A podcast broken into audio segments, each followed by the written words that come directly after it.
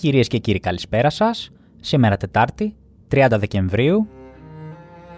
Εσείς είστε συντονισμένοι στο σταθμό Νικοστέρεο, στο μικρόφωνο Ταλέπορος και ακούτε την εκπομπή Μουσική στο Celluloid, όπου σήμερα θα επιχειρήσουμε μια λίγο διαφορετική εκπομπή.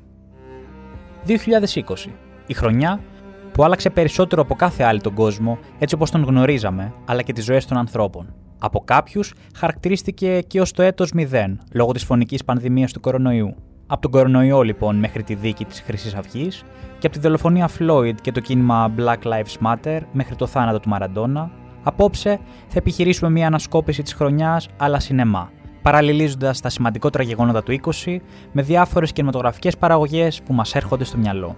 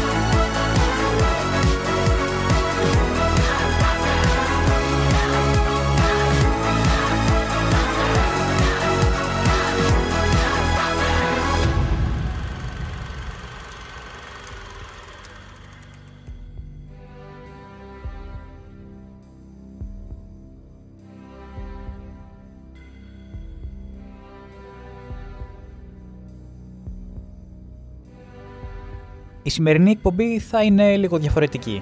Αρχικά είχα στο μυαλό μου να κάνω μια ανασκόπηση των ταινιών που κυκλοφόρησαν το 2020, αλλά αφενός οι παραγωγές που βγήκαν φέτος ήταν ελάχιστες, καθώς πάρα πολλές ήταν αυτές οι οποίες αναβλήθηκαν λόγω της πανδημίας του κορονοϊού, αλλά και από αυτές που κυκλοφόρησαν το 2020, δυστυχώς ελάχιστες κατάφερα να δω, ώστε να έχω και μια συγκεκριμένη άποψη.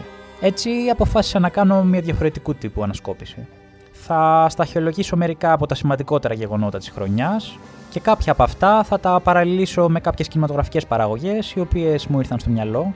Φτάνοντας λοιπόν σιγά σιγά προς το τέλος της χρονιάς, μπορούμε να πούμε ότι όσον αφορά την ένατη τέχνη υπήρξαν ραγδαίες και ταχύτατες αλλαγές όσον αφορά τον τρόπο που προβάλλονται οι ταινίες. Το 2020 ήταν ξεκάθαρη χρονιά θρίαμβος του streaming. Η κυριαρχία της βιομηχανίας του streaming ήταν καθολική στο πέρασμα της χρονιάς, αποδεικνύοντας πως χωρίς αμφιβολία το μέλλον της ανήκει. Στον επιχειρηματικό στίβο, η πανδημία του κορονοϊού αφήνει πίσω της πολλούς χαμένους και λίγους, αλλά μετρημένους στα δάχτυλα που χαμογελούν. Και επειδή οι πρώτοι είναι τόσοι πολλοί και δεν έχει καν νόημα να τους απαριθμίσουμε, ας σταθούμε στους δεύτερους, που χοντρικά είναι τα σούπερ μάρκετ, οι φαρμακευτικές, η βιομηχανία της μαγιάς, αλλά και η βιομηχανία του streaming. Η τελευταία αποτελεί πλέον την κυρίαρχη τάση στον χώρο της οικιακής και όχι μόνο διασκέδασης, όσο και στον τομέα της παραγωγής. Για να έχουμε και μια αίσθηση των μεγεθών της χρονιάς που κλείνει, τα οριστικά ετήσια νούμερα θα τα έχουμε την προσεχή Άνοιξη.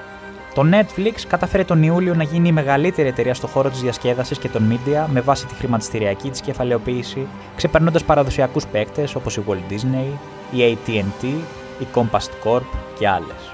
Και ποια ήταν η αιτία? Προφανώς η φωνική πανδημία του κορονοϊού. Το 2020 χαρακτηρίζεται ως έτος 0 της γενιάς μας που θα μνημονεύεται για δεκαετίες, όπου ένας ιός αλλάζει τον κόσμο. Φέτος, κανένας τομέας της ανθρώπινης δραστηριότητας δεν έμεινε ανεπηρέαστος. Καμία χώρα δεν εξαιρέθηκε από το πένθος των απολειών.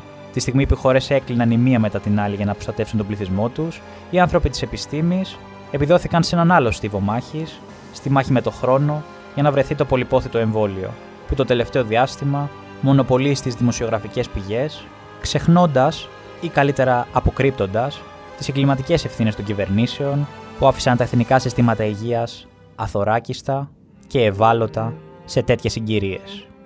Λίγο πριν τη λήξη λοιπόν αυτού του δυστοπικού χρόνου, έχουμε στα χέρια μας όχι ένα, ούτε δύο, αλλά περισσότερα εμβόλια, προσφέροντας για άλλη μια φορά η επιστήμη ένα αίσθημα ανακούφισης σε όλο τον πλανήτη. Ο πόλεμος βέβαια δεν έχει τελειώσει ακόμα. Ο δρόμος της οριστικής λύτρωσης είναι μακρύς και επώδυνος. Έχει γίνει όμως το πρώτο βήμα προς ένα νέο κόσμο. Κι αν κάτι είναι αυτό που πρέπει να μας μείνει μετά από αυτόν τον περίεργο χρόνο, είναι ότι πρέπει να διεκδικήσουμε και να ενώσουμε τις φωνές μας με τους μαχόμενους υγειονομικούς που διεκδικούν ένα θωρακισμένο και καθολικά δημόσιο και δωρεάν σύστημα υγείας για όλους.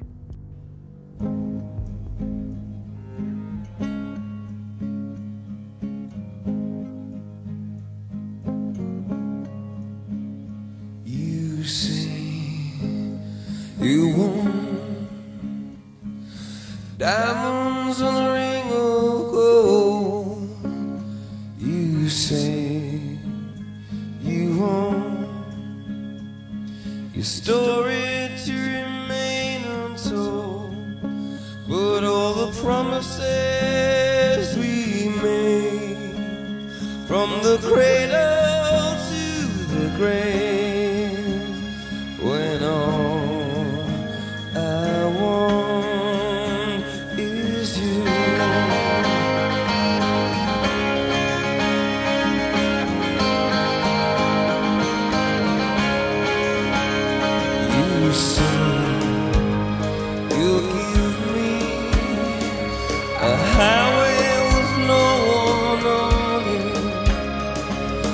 Treasure just to love.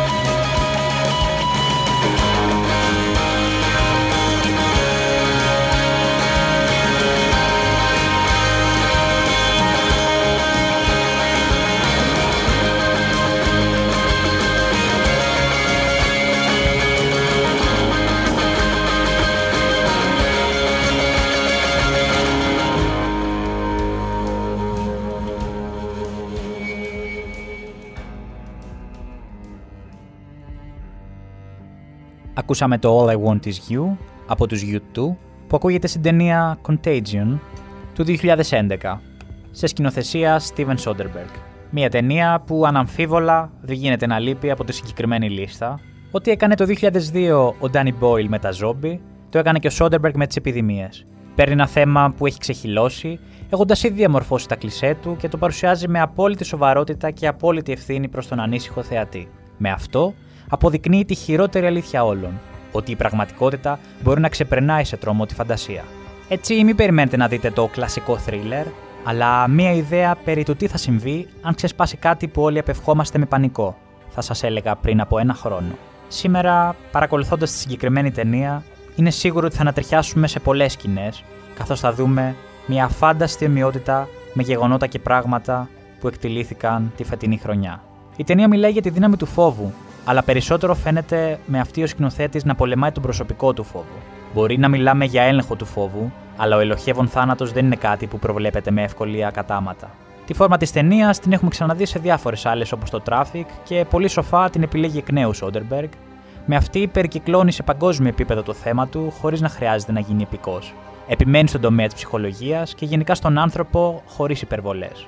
Η δε επιμονή του στον επιστημονικό τομέα υπάρχει για να καλύψει ακόμα πιο ρεαλιστικά καταρτισμένα το θέμα του. Αναμφίβολα, χαρακτηρίζεται από ρεαλιστικό κλίμα, τεταμένη ατμόσφαιρα, γρήγορους ρυθμούς, αγωνία και καλό cast. Ίσως η καλύτερη ταινία που έχει παράξει το Hollywood με θέμα το ξέσπασμα μιας πανδημίας. Μπορούμε όμως να μιλήσουμε για μια πρόβλεψη κατά λάθος. Η πλησιέστερη αναλογία με τις επιπτώσεις του Contagion θα ήταν ίσως ο θάνατος ενός διασύμου, κάτι που θα δημιουργούσε καινούριο ενδιαφέρον για τις εν πολλοίς άγνωστες ταινίες του. Πιο σπάνιες πάλι είναι οι περιπτώσεις όπου ταινίες κάνουν προβλέψεις κατά λάθος ή καλλιεργούν ακουσίως ορισμένες θεωρίες συνωμοσίας για το μέλλον. Η κακή στο «Ένα σκληρό φιλί για καληνύχτα», από τα καλύτερα φιλμ της δεκαετίας του 90, αποδεικνύεται ότι είναι Αμερικάνοι αξιωματούχοι οι οποίοι σχεδιάζουν μια τρομοκρατική επίθεση για να κατηγορήσουν τους μουσουλμάνους και να αποσπάσουν αύξηση στον προϋπολογισμό της υπηρεσίας τους. Αναφέρουν ακόμα και την επίθεση με βόμβα στο Παγκόσμιο Κέντρο Εμπορίου του 1993. Το θρίλερ Πολιορκία του Έντουαρτ Ζούικ, με υπόθεση για την τρομοκρατία που γυρίστηκε το 1998, αλλά έμοιαζε τόσο οικείο μετά την 11η Σεπτεμβρίου του 2001, που το Πεντάγωνο διοργάνωσε τριήμερο συνέδριο με σεναριογράφους και παραγωγούς του Hollywood. Σε αυτό, έριξαν όλοι ιδέες για περιπτώσεις του χειρότερου σεναρίου ώστε να πάρουν προληπτικά μέτρα για μελλοντικές τρομοκρατικές επιθέσεις. Αλλά είναι πιο πολλές οι φορές που ο κινηματογράφος κεφαλαιοποιεί το φόβο ή την έβρωση που υπάρχει στους ανθρώπους. Το ατύχημα σε πυρηνικό εργοστάσιο που περιγράφεται στο θρίλερ του 1978, το Σύνδρομο της Κίνας, όπου πρωταγωνιστούν οι Τζέιμς Φόντα και ο Μάικλ Ντάγκλας, βασιζόταν σε αναφορές για τη λειτουργία στον πυρηνικό σταθμό Dresden του Ιλινόις στις αρχές της δεκαετίας του 70. Από μια ευνοϊκή συγκυρία, βγήκε στις κινηματογραφικές αίθουσες λίγες μέρες πριν συμβεί το πραγματικό ατύχημα στο 3 Mile Island. Όσα χρήματα και να ξοδέψει κανείς, τέτοια διαφήμιση δεν μπορεί να εξασφαλίσει. Και αυτή μπορεί να είναι η μόνη θετική όψη στα γεγονότα. Μια επιδημία με παγκόσμιες διαστάσεις είναι τρόμος για την ανθρωπότητα. Και δεν σημαίνει πολλά για τους ανθρώπους που είχαν καταφέρει να εξασφαλίσουν πνευματικά δικαιώματα επειδή έχουν δουλέψει για το πέρασμα της Κασάνδρας ή το Ανδρομέδα, αποστολή άκρος απόρριτου του 1971, την πανδημία του 2009 και το Contracted επίσης του 2009. Ακούμε το Somewhere in Between του Στίβεν Μπίσοπ που ακούγεται στην ταινία Το Σύνδρομο της Κίνας και επιστρέφουμε.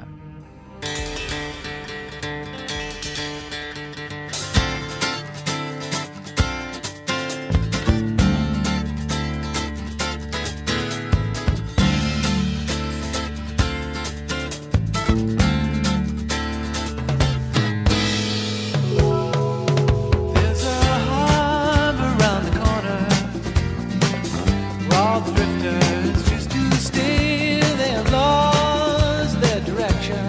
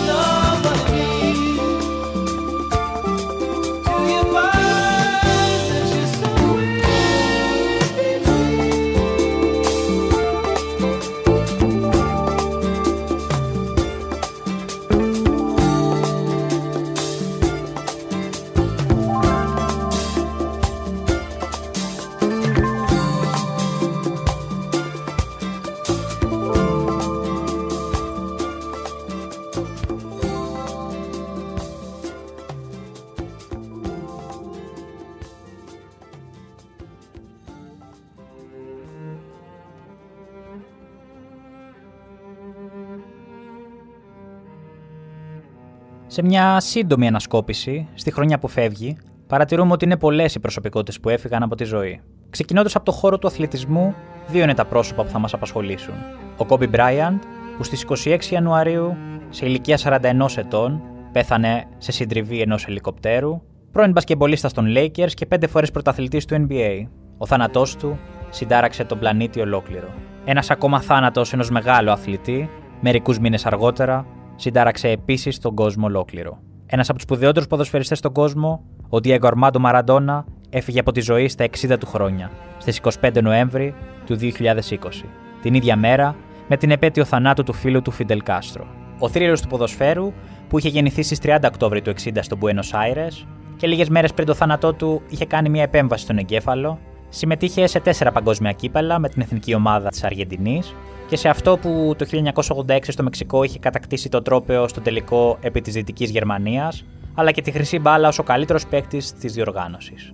Σε αυτό το Μουντιάλ είχε πετύχει και τα 2 τέρματα στο 2-1 του προημιτελικού απέναντι στην Αγγλία. 2 τέρματα που έχουν μείνει στην ιστορία του αθλήματος με το χέρι του Θεού, αλλά και με το απίστευτο ταλέντο του, περνώντας όλους τους Άγγλους. Το δεύτερο είχε καταγραφεί και ως τον γκολ του αιώνα από τους ψηφοφόρους της FIFA του 2002. Τον λάτρεψαν σαν Θεό, όπου και αν έπαιξε. Έζησε μια πολύ συζητημένη και μια σκανδαλώδη προσωπική ζωή, έκατσε δίπλα σε παγκόσμιους ηγέτες, ενώ ουδέποτε πέρασαν απαρατήρητα τα όσα είχε να πει. Ο Diego Armando Μαραντόνα μπορεί να μην είναι πλέον μαζί μας, ωστόσο ο κινηματογράφος πρόλαβε να καταγράψει στη μεγάλη οθόνη τη θυελώδη περσόνα του, παρότι ο ίδιος ελάχιστες φορές θέλησε να ανοιχτεί μπροστά στην κινηματογραφική κάμερα. Η πρώτη ταινία που μου ήρθε στο μυαλό είναι η ταινία Μαραντόνα του Εμίρ Κουστουρίτσα του 2008. 2 φορές βραβευμένος με χρυσοφήνικα σκηνοθέτης και φανατικός θαυμαστής του ποδοσφαιριστή, ο Κουστουρίτσα αντάλλαξε κεφαλιές με τον Μαραντόνα προτού καθίσουν τέτα-τέτ για να μιλήσουν με ανοιχτά χαρτιά για όλα. Η ταινία έχει χαρακτηριστικά οδηπορικού, μιας και ο σκηνοθέτης ταξιδεύει για να βρεθεί με τον παίκτη στην Αργεντινή και όπου αλλού χρειαστεί για να τον ακολουθήσει με την κάμερα σε μια σειρά σπάνιων αφιλτράριστων συνεντεύξεων μαζί του. Παράλληλα, δίνεται έμφαση στη θρησκευτική λατρεία των οπαδών απέναντι στο πρόσωπο του Μαραντόνα, με τον εκπρόσωπο της Εκκλησίας προς τιμήν του Λούκας Φούικα να μιλάει επίσης στον Κουστουρίτσα. Ακούμε το τραγούδι La Mano de Dios, το χέρι του Θεού, που ακούγεται στο ντοκιμαντέρ του Κουστουρίτσα, σε εκτέλεση από τον ίδιο τον Μαραντόνα.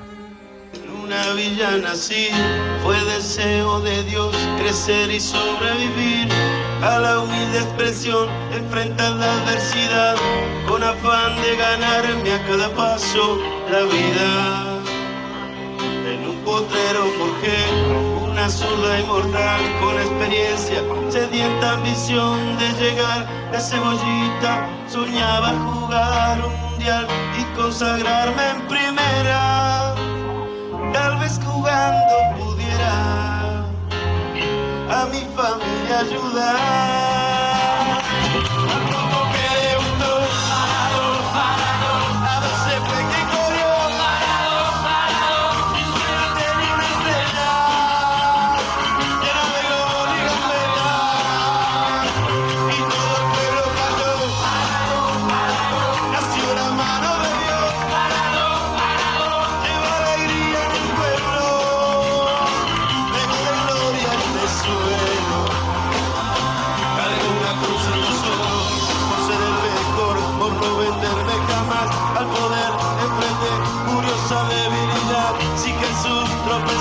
Porque no había de hacerlo yo. Mamá me presentó una blanca mujer de misterioso sabor y prohibido placer, prohibido al deseo de usarla otra vez, involucrando mi vida. Y es un partido con mi edad.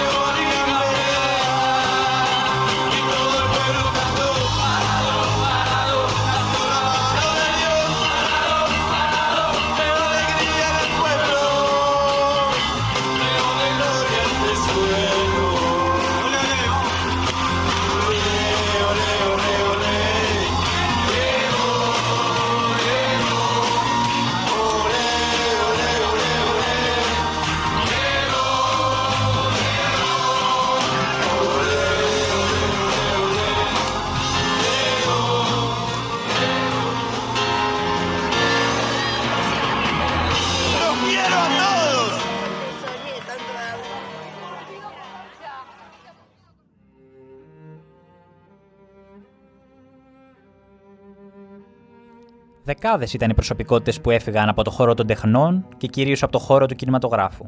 Στις 5 Φεβρουαρίου φεύγει από τη ζωή σε ηλικία 103 ετών ο Κίρκ Ντάγκλας από τα τελευταία ιερά τέρατα του Hollywood, με πολλές ερμηνείες που θεωρούνταν κλασικές, όπως αυτή στην ταινία Σπάρτακος του 1960, σε σκηνοθεσία Stanley Kubrick. Στις 8 Μαρτίου φεύγει από τη ζωή σε ηλικία 90 ετών ο Γαλλοσουηδός ηθοποιός Max von Sydow, τον οποίο ανακάλυψε ο Σουηδός σκηνοθέτης Ingmar Bergman.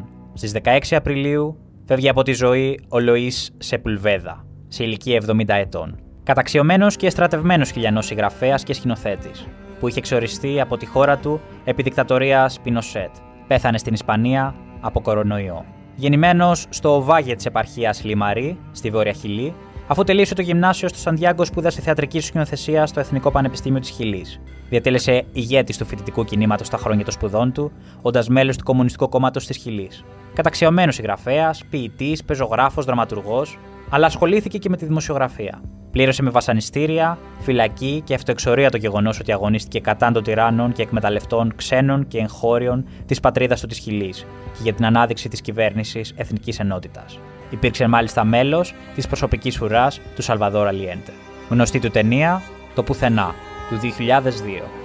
13 μέρες αργότερα, στις 29 Απριλίου, φεύγει από τη ζωή σε ηλικία 53 ετών ο Ιρφάν Καν, στάρ του Bollywood αλλά και του Hollywood, χάρη σε ταινίες όπως το Slumdog Millionaire, το Jurassic World και η ζωή του Πι.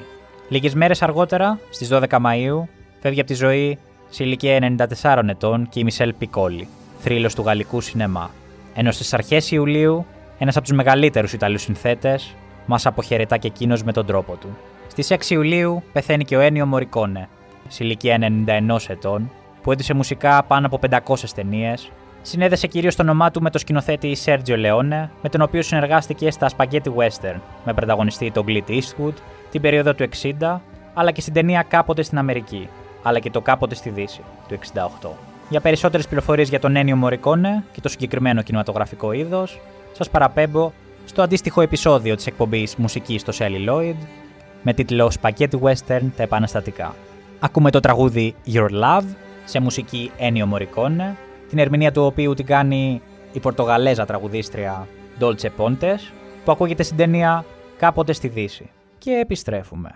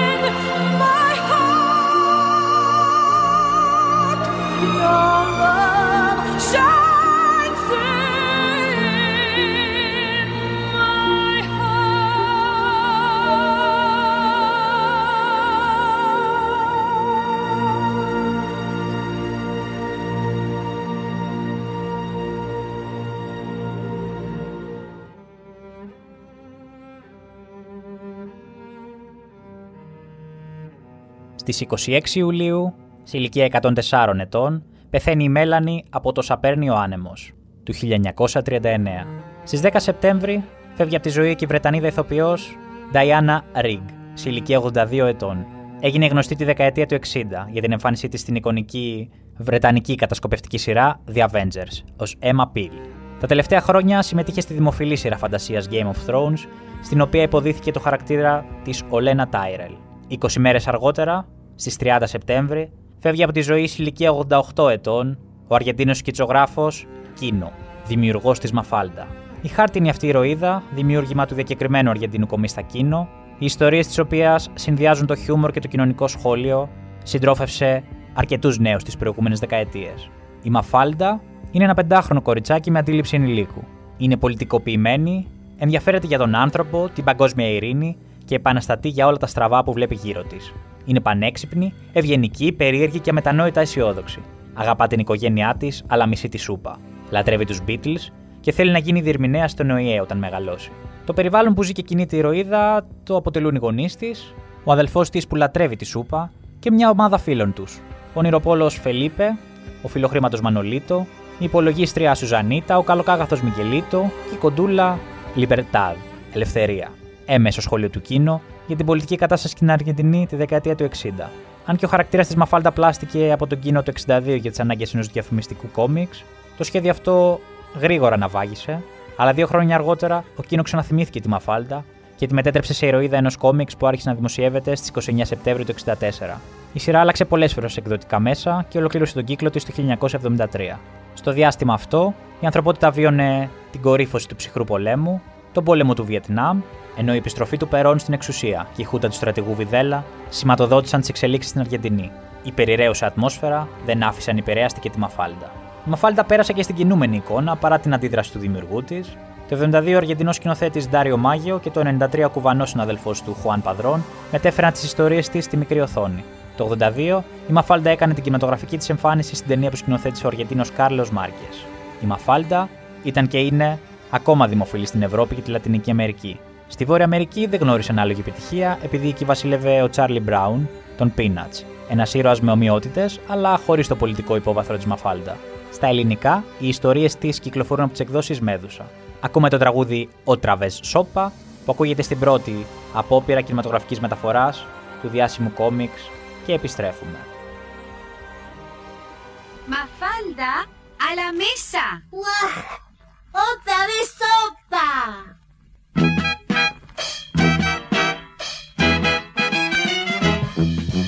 ¿Quién fue el inventor de la sopa, mamá? Yo lo oí a rabiar, ¿sabes tú? Otra vez sopa, sopa. A casa no voy si hay sopa otra vez. Madre, no me obligues a faltar.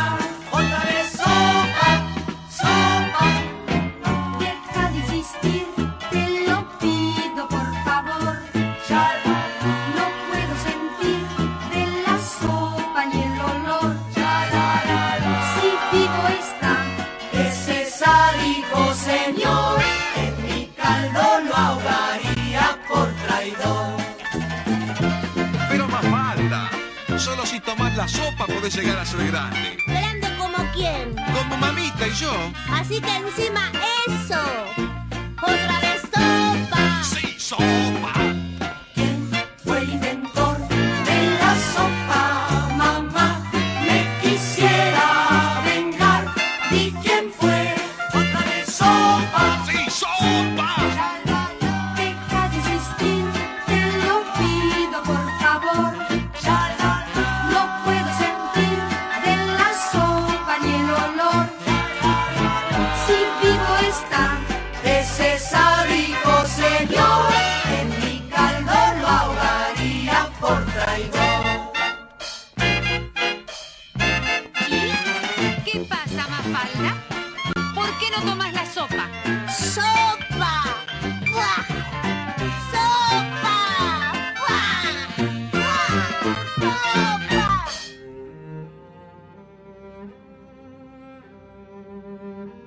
και κλείνουμε τη μακάβρια λίστα των θανάτων με την 31η Οκτωβρίου, όπου φεύγει από τη ζωή, σε ηλικία 91 ετών, ο Σον Κόνερι, Βρετανός ηθοποιός, ο οποίος έγινε γνωστός ως Εβραίος, ενσαρκώνοντας τον πράκτορα James Bond.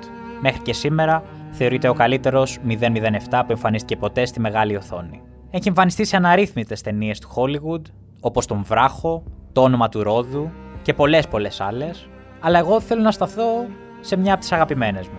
Ένα καλτ διαμαντάκι του 1986, το Highlander.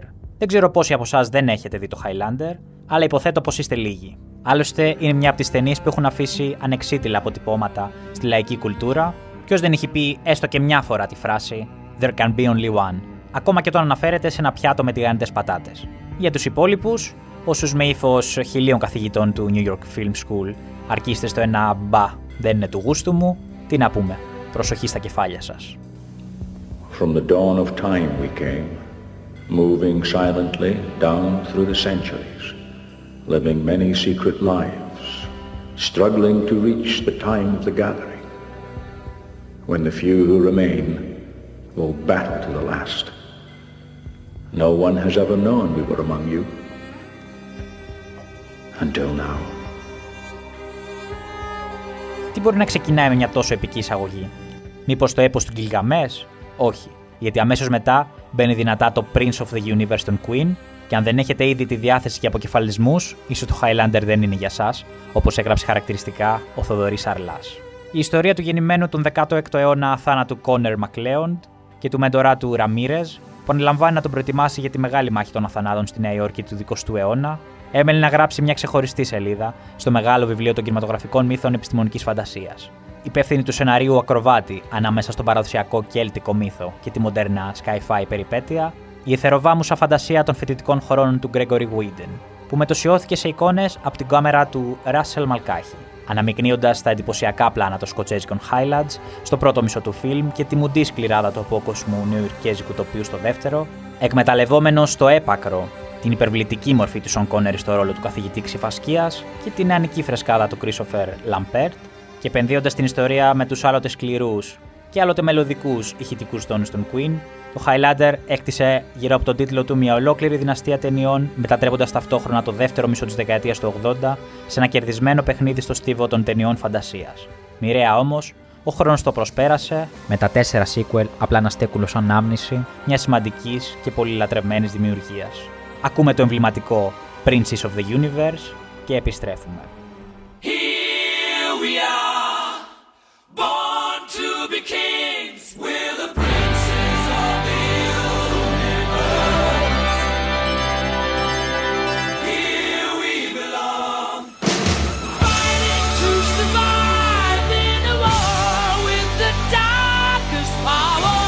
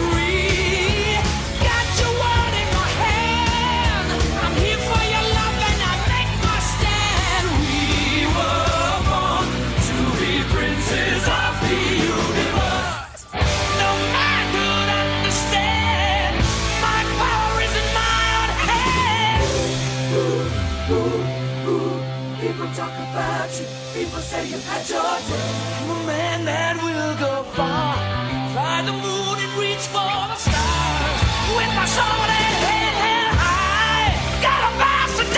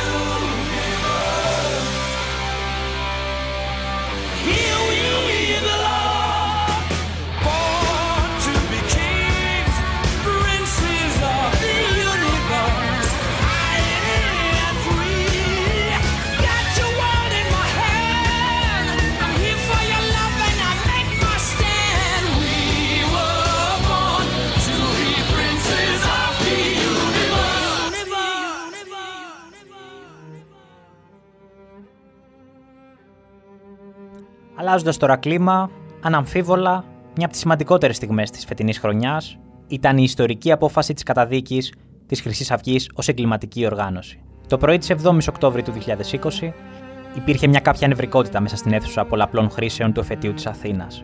Τα δημοσιογραφικά συνεργεία είχαν παραταχθεί στο προαύλιο χώρο από τα ξημερώματα. Συνδικάτα, εργαζόμενοι, συλλογικότητες συγκεντρώνονταν σταδιακά στη λεωφόρα Αλεξάνδρας, φτάνοντας στις πολλές χιλιάδες. Δικηγόροι, τόσο της πολιτικής αγωγής όσο και της υπεράσπισης, από νωρίς ανέμεναν στα έδρανα του τριμελούς εφετείου κακουργημάτων. Εκείνη τη στιγμή, ελάχιστοι γνώριζαν με σιγουριά ότι ένα χτύπημα κατά του φασισμού είχε επιτευχθεί εκείνο το πρωινό. Λίγο μετά τις 11 το πρωί, κάτω από το άγρυπνο βλέμμα της Μαγδάς Φίσα, το τριμελές εφετείο κακουργημάτων ξεκίνησε να δίνει την απάντησή του. Η δίκη της Χρυσής Αυγής ήταν μια ποινική δίκη, στην οποία καταδικάστηκαν συνολικά 69 άτομα, μεταξύ των οποίων μέλη τοπικών οργανώσεων, στελέχη και ο Γενικός Γραμματέας της Χρυσής Αυγής Νίκος Μιχαλολιάκος, αλλά και ο Γιώργος Ρουπακιάς, ο δολοφόνος του Παύλου Φίσα. Σημειώνεται ότι οι 18 εκ των κατηγορουμένων είχαν εκλεγεί βουλευτές με τη Χρυσή Αυγή τον Ιούνιο του 12. Η ποινική καταδίκη της ναζιστικής εγκληματικής οργάνωσης Χρυσή Αυγή ήταν μια πράξη αναγκαία. Η φυλάκιση της διευθυντικής ομάδας και των εκτελεστικών οργάνων ήταν μια πράξη αυτονόητη. Ο αγώνας όμως για να ιτηθεί οριστικά και αμετάκλητα η Χρυσή Αυγή, ο ναζισμός, ο φασισμός, οι παραφιάδες τους, σίγουρα δεν τελειώνει και δεν κρίνεται στις αίθουσες των δικαστηρίων. Πολύ περισσότερο, ακόμα και σε ένα νομικό επίπεδο. Επειδή ξέρουμε πολύ καλά ότι ο φασισμός δεν πεθαίνει μόνος του, αν ο ίδιος ο λαός δεν τον τζακίσει με την πάλη του, αν δεν στρέψει τα πυρά του στην πηγή που το γεννά, το ίδιο το σύστημα, δεν θα εφησυχαστούμε ποτέ. Γιατί όπως έγραψε και ο Γερμανός κομμουνιστής ποιητής Μπέρτολτ Μπρέχτ, ο φασισμός δεν μπορεί να πολεμηθεί παρά σαν καπιταλισμός στην πιο ομή και καταπιεστική του μορφή, σαν ο πιο θρασής και ο πιο δόλιος καπιταλισμός. Αυτός είναι ο δρόμος, ώστε ο ναζισμός, ο φασισμός, η Χρυσή Αυγή και οι διάφορες άλλες παραφιάδες τους, είτε με το ομό τους πρόσωπο, είτε με το συγκαλυμμένο, δίθεν προσωπείο, να πάνε οριστικά εκεί που ανήκουν, στο σκουπιδοτενικέ δηλαδή της ιστορίας. Για το συγκεκριμένο θέμα, σας παραπέμπω στο αντίστοιχο επεισόδιο της εκπομπής μουσικής στο Celluloid, όπου έγινε ένα εκτενές αφιέρωμα στο φασισμό και τον κινηματογράφο. Τώρα, όσον αφορά τη Χρυσή Αυγή και την εγκληματική δράση της, πολλά ήταν τα ντοκιμαντέρ στη σειρά των προηγούμενων χρόνων που κυκλοφόρησαν, όπως το The Rise of Golden Dawn του 2012, με παραγωγή της Guardian, το Νεοναζί, το Λοκαύτωμα της Μνήμης του 2013, του Στέλιο Κούλογλου, το Φασισμός ΑΕ του Άρη Χατζηστεφάνου, το Χρυσή Αυγή Προσωπική Υπόθεση του 2016 της Αντζελίκ Κουρούνη και τα Κορίτσια της Χρυσής Αυγής του 2017 του Χάβαρντ Μπούστνες. Ακούμε το τραγούδι του Παύλου Φίσα «Σιγά μη κλάψω», που ακούγεται στους τίτλους τέλους του ντοκιμαντέρ Χρυσή Αυγή Προσωπική Υπόθεση, και επιστρέφουμε.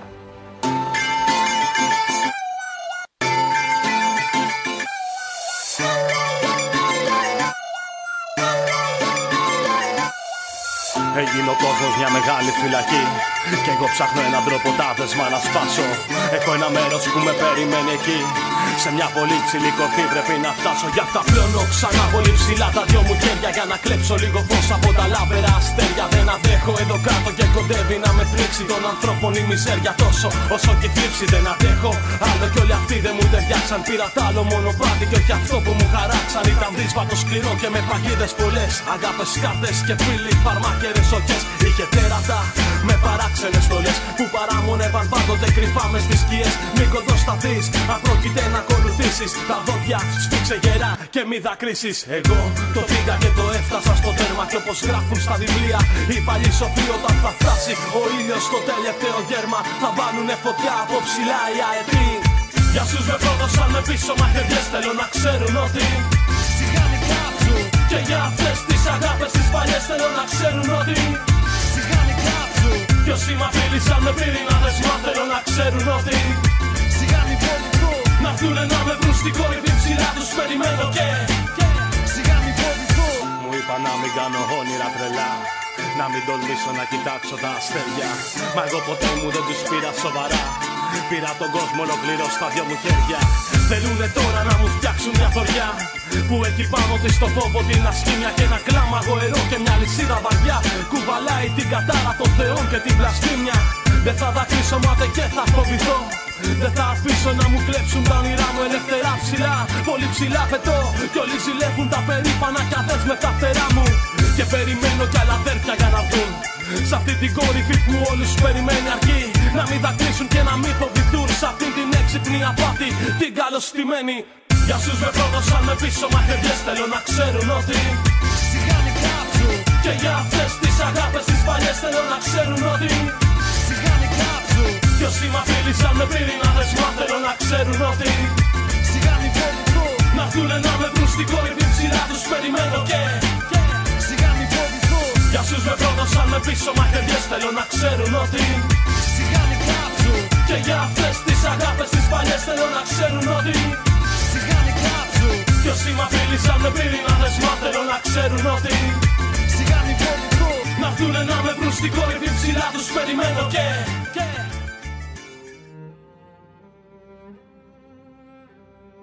Αλλάζοντας θέμα, αλλά όχι και κλίμα, δεν γινόταν να μην κάνουμε και μία αναφορά στο ζήτημα της καταστολής, που το 2020 είχε την τιμητική της, στην Ελλάδα αλλά και στον υπόλοιπο πλανήτη. Η κρίση της πανδημίας και η πραγματική ανάγκη για μέτρα υγειονομικής πρόληψης αποτέλεσε διεθνώς το έναυσμα για τον περιορισμό ελευθεριών που μέχρι και σήμερα φάνταζαν σχετικά δεδομένες. Από το Ιράν, που έλεγχοι στα ΜΜΕ έγιναν εντατικότεροι μετά το ξέσπασμα της πανδημίας, μέχρι τη ΣΥΠΑ, όπου ο κορονοϊός έγινε η αιτία για να αυστηροποιηθούν οι έλεγχοι στα σύνορα, που επιδίωκε εδώ και χρόνια ο Ντόναλντ Τραμπ, γίναμε μάρτυρες λήψης μέτρων τα οποία καταπιέζουν κεκτημένα δικαιώματα και ελευθερίες. Μέτρα που ελήφθησαν με πρόσχημα την πανδημία, αλλά στην πραγματικότητα δεν προσφέρουν προστασία από τη μετάδοση του ιού. Χαρακτηριστική ήταν η καταστολή που δέχτηκαν οι διαδηλωτές στις 17 Νοέμβρη, με αφορμή τον εορτασμό της εξέγερσης του Πολυτεχνείου, που δέχτηκαν το αυταρχικό ντελίριο της κυβέρνησης, αν και τηρούσαν όλους τους υγειονομικούς κανόνες, σε αντίθεση με τα όργανα της τάξης, αλλά και στις 6 Δεκάτου, στις συμβολικές εκδηλώσεις που πραγματοποιήθηκαν για να τιμηθεί η μνήμη του 15χρονου δολοφονημένου μαθητή Αλεξάνδρου Γρηγορόπουλου, επίσης στηρώντας όλα τα υγειονομικά πρωτόκολλα. Απέναντι σε αυτές τις εκδηλώσεις, η κυβέρνηση απάντησε με χιλιάδες συνοστισμένους αστυνομικούς, αυταρχικές και χυδαίες πρακτικές, παρεμπόδιση προσέγγισης στο σημείο της δολοφονίας για να αφαιθούν λίγα λουλούδια, συλλήψεις, μαζικές προσαγωγές, ακόμα και των δικηγόρων της πολιτικής αγωγής στη δίκη της Χρυσής Αυγής. Όλα αυτά επιβεβαιώνουν για άλλη μια φορά ότι τα μέτρα της κυβέρνησης δεν σκόπευαν στην προστασία της δημόσιας υγείας από την πανδημία, αλλά στη φήμωση των εργαζομένων, του λαού και της νεολαίας και στη μονιμοποίηση πρακτικών καταστολής και αυταρχισμού με πρόσχημα την πανδημία. Στο Ισραήλ και τη Σιγκαπούρη, οι κυβερνήσεις επικαλέστηκαν την κρίση του COVID-19 για να παρακολουθήσουν τις κινήσεις ανθρώπων σε κινητά τηλέφωνα. Στην Ινδία, τα μέλη του κυβερνώντος κόμματος κατηγόρησαν τους διαδηλωτές που εναντιώθηκαν στους νέους νόμους περί ηθαγένειας από τα μέσα Δεκέμβρη του 19, ενώ ο κορονοϊός έγινε αφορμή για φυλακίσεις μουσουλμάνων διαδηλωτών. Αποκορύφωμα όμως όλων αυτών ήταν σίγουρα η δολοφονία του Αφροαμερικανού George Floyd στις 25 Μάη. Ο οποίος άφηνε την τελευταία του πνοή έξω από το παντοπολείο στη Μινεάπολη της Μινεσότα, καθώς το γόνατο του αστυνομικού Ντέρεκ Σόβιν πήζε το λαιμό του επί 8 λεπτά και 46 δευτερόλεπτα. Ένα χαρτονόμισμα των $20, με το οποίο ο Φλόιντ πλήρωσε το πακέτο τσιγάρων που μόλις είχε αγοράσει και το οποίο ο ταμείας του καταστήματος έκρινε ότι ήταν πλαστό, υπήρξε ο λόγος που οδήγησε τον Σβόν και 3 ακόμη αστυνομικούς στο δρόμο του Φλόιντ. Βίντεο που μεταδίδεται ευρέως στο διαδίκτυο, στο οποίο ο Φλόιντ ακούγεται να λέει «Δεν μπορώ να αναπνεύσω, I can't breathe», πυροδοτεί διαδηλώσεις στις οποίες σημειώνονται βία επεισόδια σε εύρος άνευ προηγουμένου από τη δεκαετία του 60, με αίτημα μεταρρυθμίσεις κατά της αστυνομικής βίας και τον τερματισμό των φυλετικών ανισοτήτων υπό το σύνθημα Black Lives Matter. Οι ζωές των μαύρων μετρούν. Οι διαμαρτυρίες εξαπλώνονται σε όλο τον κόσμο. Η οργή για τη φυλετική βία, τις διακρίσεις και την κοινωνική ανισότητα σύντομα ξεπέρασε τα όρια των ΗΠΑ. Από το Λονδίνο στην Αθήνα και από το Παρίσι ως το Όκλαντ, εκατομμύρια κόσμο βρέθηκε στον δρόμο για να φωνάξει ότι οι ζωές των μαύρων έχουν σημασία. Τελείως αυθόρμητα μας ήρθε στο μυαλό η τελευταία παραγωγή του Spike Lee, The Five Bloods, που κυκλοφόρησε φέτος, όπου για άλλη μια φορά ο Spike Lee βάζει τα πράγματα στη θέση τους. Το The Five Bloods μοιάζει με Μπάμπουσκα, ένα φιλμ που περιέχει κι άλλα στο ιστορικό του. Μια ταινία που αλλάζει κάθε τόσο ύφος, μα που ακόμη κι αν είναι μαζί ταινία για το Βιετνάμ, για το κυνήγι ενός θησαυρού. Μια κομμωδία για μερικούς γκρινιάριδες ηλικιωμένους άντρες και μια περιπέτεια στη ζούγκλα, στην καρδιά του βρίσκεις, με κάθε δικαίωμα, αληθινά, οργισμένη ιστορία για τα τραύματα του να είσαι μαύρος στην Αμερική του τότε και του τώρα, για την αποσιοποιημένη ιστορία των Αφροαμερικανών, στους Αμερικανικούς ή παγκόσμιους πολέμους και για τον ακήρυχτο πόλεμο που βιώνουν στην πατρίδα τους απέναντι στο ρατσισμό, που είναι δυστυχώς συνώνυμος με την ίδια τους τη χώρα. Ο Spike Lee δεν μασούσε ποτέ τα λόγια του και έτσι η καινούργια του ταινία, γυρισμένη πολύ πριν τη δολοφονία Floyd, πυροδότησε το κύμα αγανάκτησης που σάρωνε τον πλανήτη εκείνες τις μέρες. Δεν είναι απλά πολιτικό. Είναι ένα μάθημα ιστορίας. Ένα κάλεσμα σε αφύπνιση, μια υψωμένη γροθιά απέναντι σε ένα άδικο σύστημα και ένα κόσμο που δεν μαθαίνει από τα λάθη του. Βεβαίως, στη διάρκεια των 155 λεπτών, που η ταινία διαρκεί, υπάρχει χώρος τόσο για πράγματα που λειτουργούν εξαιρετικά, όσο και για άλλα που μοιάζουν αμήχανα και βγαλμένα από ένα άλλο πολύ λιγότερο ενδιαφέρον φιλμ. Όμως, ακόμα και με αντιρρήσεις, η ταινία από παραδίδιο Spike Lee έχει ξεκάθαρα την υπογραφή του και την ενέργεια που φέρνει πάντα στο σινεμά του. Μπορεί να μην είναι η καλύτερη ταινία της φιλμογραφίας του, αλλά είναι κάτι παραπάνω από κέρια. Είναι μια αναγκαία υπενθύμηση όλων όσων δημιούργησαν και διατήρησαν τις συνθήκες που έκαναν το Black Lives Matter, ένα από τα πιο απαραίτητα κινήματα στην Αμερική του σήμερα, και μια επανατοποθέτηση στο βιβλίο της Αμερικάνικης Ιστορίας μερικών σελίδων που μοιάζουν να πήραν μόλις τη θέση μιας υποσημείωσης. Και όλα αυτά στο πακέτο μιας ταινίας που βρίσκει χώρο και για πράγματα όπως η περιπέτεια ή το συναίσθημα, για εκείνους τους θεατές που δεν αναζητούν μόνο επώδυνα μαθήματα ιστορίας. Ακούμε το Bring the Boys Home της Frida Payne που ακούγεται στην ταινία και επιστρέφουμε.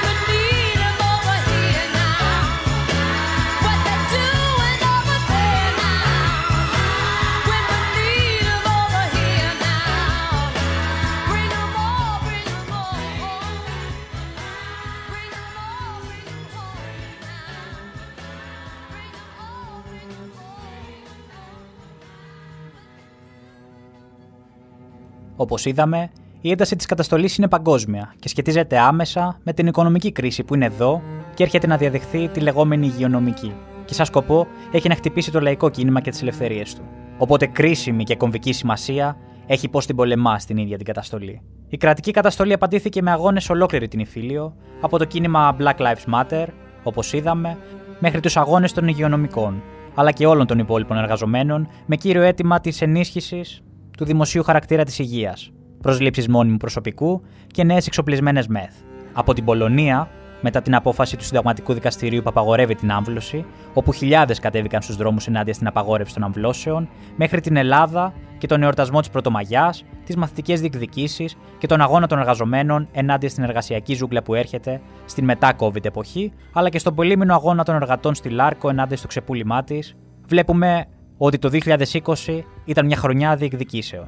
Και μιλώντας για τη Λάρκο, αβίαστα ήρθε στο μυαλό μου το ντοκιματέρ για τον πολύμηνο απεργιακό αγώνα των χαλιβουργών της ελληνικής χαλιβουργίας, Non Omnis Moriar, σε σκηνοθεσία Θεοδοσίας Γραμματικού. Νοέμβρης 2011, εργοστάσιο ελληνικής χαλιβουργίας. Ο ήχος των μηχανών πλέκεται με τις έντονες συζητήσεις των εργατών. Απολύσεις. Οι μηχανές παγώνουν και οι χαλιβουργοί μαζεύονται για τη γενική τους συνέλευση. Δύο προτάσεις τίθενται. Απολύσεις ή πενθήμερο πεντάωρο με μείωση των αποδοχών. Επιλέγουν. Τίποτα από τα δύο και αποφασίζουν να κατέβουν σε απεργία. Κανείς δεν περίμενε να κρατήσει τόσο, κανείς δεν περίμενε τόση αλληλεγγύη από τον κόσμο. Κανείς δεν περίμενε ότι θα έβγαινε πιο δυνατός από αυτή τη μάχη. Σχεδόν όλοι όμως συστάθηκαν απολυμμένοι. Σχεδόν όλοι συνειδητοποίησαν ότι δεν πάλευαν μόνο για τον εαυτό τους, για τα αιτήματά τους στο εργοστάσιο, αλλά για όλη την εργατική τάξη. Και η πύλη της ελληνικής χαλιβουργίας για τους επόμενους 9 μήνες που κράταγε η απεργία θα γινόταν φάρος. Η αλληλεγγύη του κόσμου ήταν αυτή που τους έδινε δύναμη μέχρι τέλους.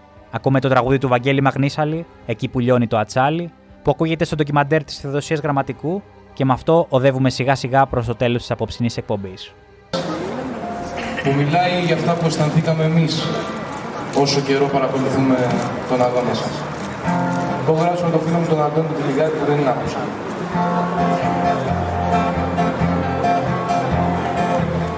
Εκεί που λιώνει το ατσάλι, σίδερο γίνεται την ψυχή.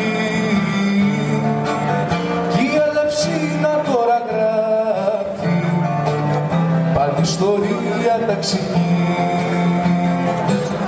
κι η αλαυσίνα πάλι γράφει μόνο ιστορία ταξική. Τις πόρτες πια τις κλείσανε, σύμβαση ψωθήκανε, οι εργάτες ενώθηκανε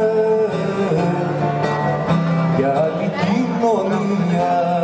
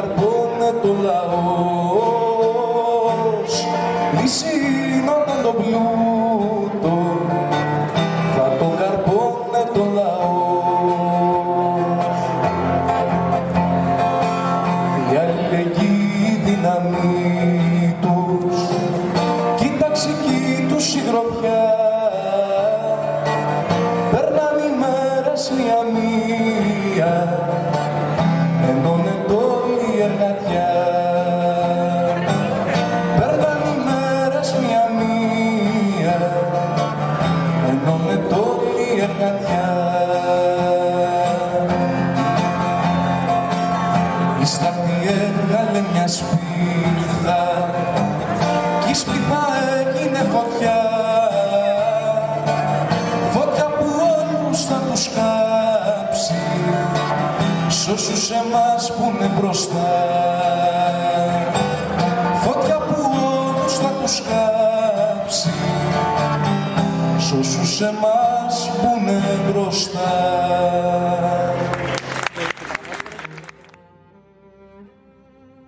Το 2020 ήταν αναμφίβολα μια χρονιά με απρόβλεπτη εξέλιξη. Και σίγουρα, αν ήταν ταινία, θα δέσποζε στις λίστες των top 10 καλύτερων ταινιών με απρόβλεπτη πλοκή. Δυστυχώς ή ευτυχώς, η ίδια η ζωή πολλές φορές γράφει και σκηνοθετεί τα πιο πολύπλοκα σενάρια, που θα ζήλευε και ο μεγαλύτερος σκηνοθέτης και σεναριογράφος. Και μιας και μιλάμε για ταινίες με απρόβλεπτη πλοκή, θα ήθελα να κλείσω το απόψινό αλλά και φετινό αφιέρωμα με μια από τις αγαπημένες μου ταινίες με τα πιο ιδιαίτερα σενάρια, το The Man from Earth του 2007 σε σκηνοθεσία Richard Schenkman. Ο καθηγητής ανθρωπολογικής ιστορίας και κοινωνιολογίας John Oldman, μετά από 10 χρόνια παραμονή στο Πανεπιστήμιο της Μινεσότα, αποφασίζει ότι είναι πλέον καιρός να φύγει. Για πού, ούτε και ο ίδιος ξέρει. Έτσι καλεί ένα Σάββατο βράδυ τους φίλους του, επίσης καθηγητές στο ίδιο πανεπιστήμιο, για να τους ανακοινώσει την απόφασή του να τους αποχαιρετήσει. Πριν καλά-καλά σουρουπώσει, ένας-ένας οι φίλοι του έρχονται στο σπίτι γεμάτοι απορίες για το πώς έτσι ξαφνικά, χωρίς λόγο και αιτία, ο πλέον δημοφιλής καθηγητής του πανεπιστημίου και φίλους τους αποφασίζει να διακόψει μια λαμπρή καριέρα και να εξαφανιστεί. Την πιο μεγάλη απορία όμως την έχει η σύντροφός του Σάντι, η οποία πιστεύει ότι αυτή είναι ο κύριος λόγος αυτής της απόφασης. Οι φίλοι του έχουν ήδη συγκεντρωθεί και τον βομβαρδίζουν με ερωτήσεις, υπονοούμενα κλπ. Με σκοπό να μάθουν όσο πιο πολλά μπορούν σχετικά, αλλά ο Oldman είναι φανερό ότι προσπαθεί να πει κάτι αρκετά σοβαρό και δεν ξέρει πώς να το πει. Τελικά, κάποια στιγμή βρίσκει το κουράγιο να τους αποκαλύψει τον πραγματικό του εαυτό. Ο Oldman έχει ηλικία 14.000 περίπου ετών. Γεννήθηκε στην αυγή της λίθινης εποχής και έχει σταματήσει να γερνάει από τα πρώτα 33 χρόνια της ζωής του. Οι φίλοι και συνάδελφοί του, μετά το αρχικό σοκ της αποκάλυψης αυτής, δεν το παίρνουν στα σοβαρά και νομίζουν ότι τους κάνει πλάκα, με σκοπό να αποκρύψει τους πραγματικούς λόγους που εκείνος θέλει να εξαφανιστεί. Όμως τα πράγματα εξελίσσονται εντελώς διαφορετικά και μέσα από τη συζήτηση και τις αναλύσεις των επιχειρημάτων του θα βρεθούν μπροστά στη μεγαλύτερη αποκάλυψη. Δεν θα πω τίποτα παραπάνω, καθώς είναι μια ταινία την οποία την προτείνω ανεπιφύλακτα σε όλους. Σπάνιες είναι οι φορές, σχεδόν μετρημένες στα δάκτυλα του ενός χεριού, όπου ο παγκόσμιος κινηματογράφος έχει δώσει αριστουργήματα, όπου η δράση εξελίσσεται μέσα σε λίγα τετραγωνικά μέτρα, όπως είναι ένα σαλόνι ενός σπιτιού. Και ο άνθρωπος της γης, όπως είναι και ο ελληνικός τίτλος της ταινίας, είναι ένα από αυτά. Επίσης, είναι κυριολεκτικά η πρώτη φορά στην ιστορία του κινηματογράφου, όπου μια ταινία επιστημονικής φαντασίας δεν έχει το παραμικρό εφέ. Κανένα φουτουριστικό σκηνικό, καμία έκρηξη, κανένα τέρας, τίποτα απολύτως. Κι όμως η ταινία είναι από τα πλέον αγωνιώδη θρίλερ επιστημονικής φαντασίας που όχι μόνο σε καθυλώνει στον καναπέ, αλλά φοβάσαι μήπως κιόλας σε διακόψει κάτι και χάσεις κάποια ατάκα που θα σου λύσει το μυστήριο. Καυκική ατμόσφαιρα, τρομερές ανατροπές, απότατο παρελθόν, παρόν και μέλλον κάτω από ένα πρίσμα πλήρους, τριτοματικής προσέγγισης, μέσα από φιλοσοφικούς λόγους που θέτουν υπό αμφισβήτηση τα θεμελιώδη πιστεύω του καθενός. Ιστορία, θρησκεία, κατεστημένο, όλα πια μπορούν να αντιμετωπιστούν με βαθύ σκεπτικισμό. Ψάξτε την ταινία και δείτε την αμέσως αν δεν την έχετε ήδη δει. Και κάπου εδώ φτάσαμε σιγά σιγά προς το τέλος της εκπομπής. Θα ήθελα να ευχηθώ σε όλους να περάσετε αύριο την παραμονή της πρωτοχρονιάς όπως εσείς θέλετε. Εύχομαι ολόψυχα το 2021 να σας βρει έτσι ακριβώς όπως το θέλετε. Κλείνουμε με το τραγούδι Forever της Until Duncan που ακούγεται στην ταινία The Man From Earth και εμείς θα τα πούμε ξανά στις 20 Γενάρη. Μέχρι τότε όμως μπορείτε να κάνετε και εσείς τη δικιά σας ανασκόπηση στο αρχείο των εκπομπών που μπορείτε να τις βρείτε στο Mixcloud του σταθμού, στην ενότητα αρχείο του site, αλλά και στις πλατφόρμες YouTube, Spotify και Google Podcasts. Μέχρι την επόμενη φορά, να περνάτε καλά και να βλέπετε ταινίες. Γεια χαρά σε όλους!